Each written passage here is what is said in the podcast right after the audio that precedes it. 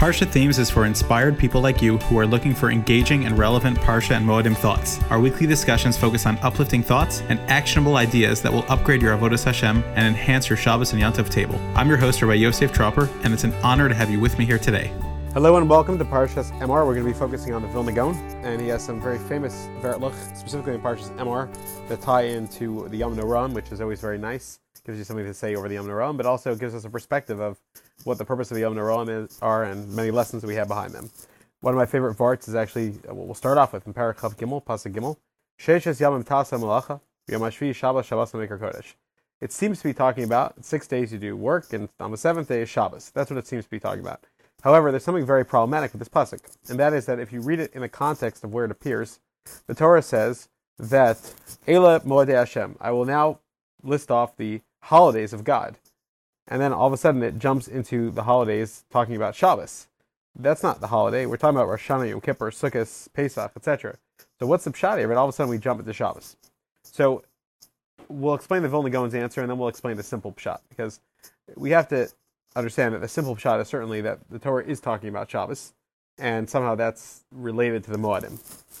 The Gra says the following: If you look through the Yom Tovim that are listed, so there's something very interesting about all of them, and that is that we have two days of Pesach that are Mikra Kodesh, they're, ho- they're holidays.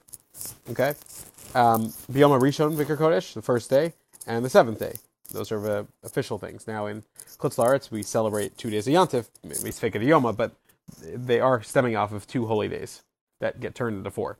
Then there's one day of Shavuos in Eretz Yisrael. Then there's two days of Sukkot, Yom Rishon, and Yom Shmini. And then there's one day of Rosh Hashanah, and that's what we have. So that's six days of Yom Tovim. And then there's another Yontif, which is Yom Kippur, which is the seventh. So says the Gra, what's going on is the following. That it's telling me a list of there are six Yom Tovim days of Yom Tov that have the same halachas, and there's one that has even more strict halachas. What is that? the six days of the Yom Tovim that we just enumerated, those tasa malacha, you're allowed to do cooking for ochel nefesh. That's what's allowed. But on the seventh day, on the seventh one, which is Yom Kippur, that's a special day where you're not allowed to cook. It says all the halachas of Shabbos Shabboson. So that it's an introduction to the Yom Tovim. That's what the pasuk is saying. Now there's a brilliant pshat of the Gra that it's not talking about when it lists off these are Elamoy De Hashem, the holidays coming up, that it actually doesn't talk about Shabbos. That's the Gra's pshat.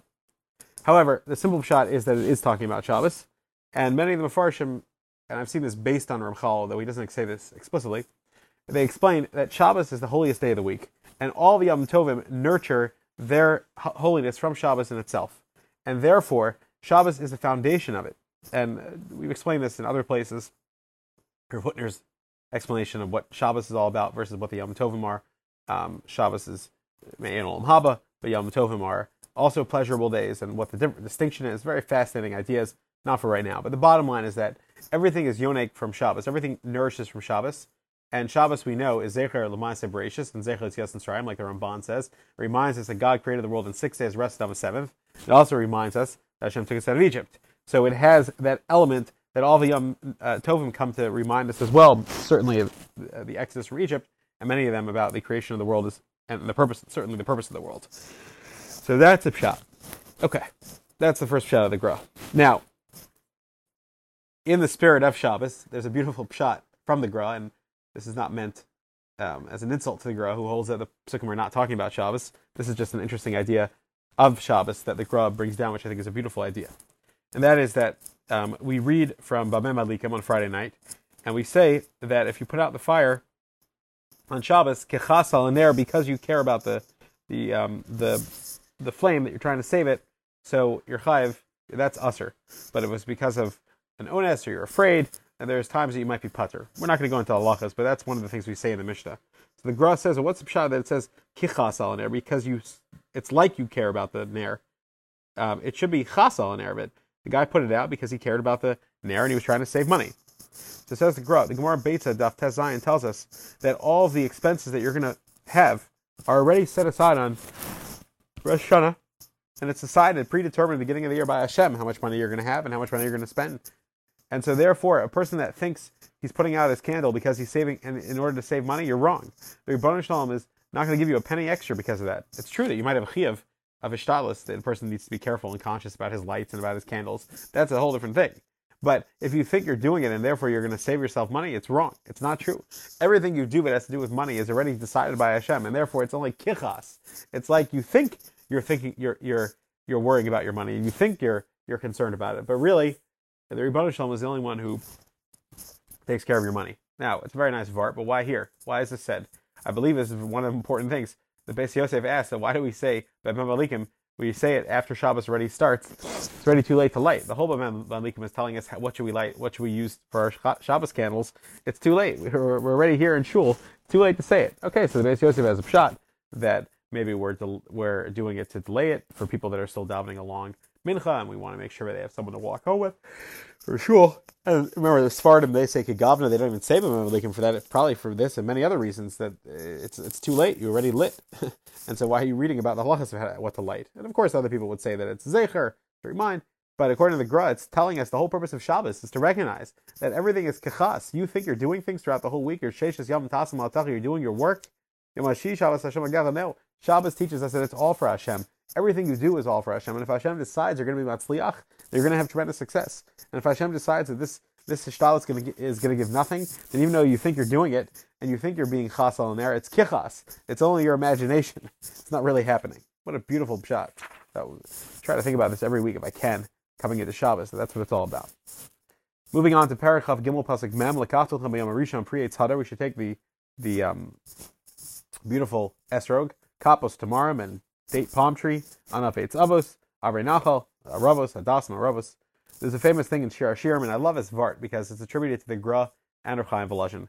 And the Rebbe and the Talmud kind of get mixed together. We don't even know who taught it to who. And where did this come from? Who for, who originated it? And was Chaim Volozhin wrote it? Was he saying it b'Shemus Rebbe or not? But it's so beautiful. The Torah gets transferred from one Rebbe to the next. There's a pasuk in Shir Hashirim, Perik Zion, pasuk Tes. Amarti with Tamar. I will go up with the Tamar. Echze b'sansinava will be seen in the bushes. So Ale, Aleph, Ayin, Lamed Hey is Rashi Teos, Esrog, Arava, or Aravos, Lulav, and Hadas, or Hadassim. And they are all tied together, B'tamar, with the Lulav taken together. That's the mitzvah. And again, it's the Shir because it's showing our love for Hashem. Hashem teaches us how to express that love. And that's what it's all about. The A'ale B'tamar, I will go up how do we go up? By bringing the mitzvahs together and by showing Hashem that we care about His mitzvahs. What a beautiful pshat. There's another theme that I've talked about many times about using your mouth properly and how it ties into sukkahs. And we've talked about this in the past about the Mi Shepara, the curse someone gets for not keeping his word. So there's another piece of that puzzle. The Gra says so many different pieces that all come together. It's so beautiful. Parachav Gimel Pasuk Membeis. Basukos V'Shuvas Yam Ezrach V'Yisrael Yeshua Sukos. Says the Gra. If you look at the word sukkah, it's it could be spelled chaser or malay, but we'll spell it full. Samach vav chafhe. There are five eminence that come out of the mouth, five sounds that the mouth produces. Four out of five of them are all covered in the name sukkah. Why? Because the samach comes from the zashratz, the teeth. There's different words, guttural, etc. I don't. I, I, forgot what they are. R.A. Kaplan has a whole beautiful explanation of them based on the uh, Sefer Yetzira. But anyway, take a look over there where he discusses them. But uh, the um, phonetic sounds that we make. The samach comes from the zashratz sounds, and the vav comes from the bumf sounds. Okay, the chaf comes from the gich sounds, and the hey comes from the aha, the aha cha'a sounds come out of the throat, the gutturals, I think they're called. So, however, the dentals, those are the ones that are missing. Dalid, tes, lamed, nun, saf. They're missing. Why is that? Because the four things they surround your tongue, and they make sure that your tongue doesn't step step out of place.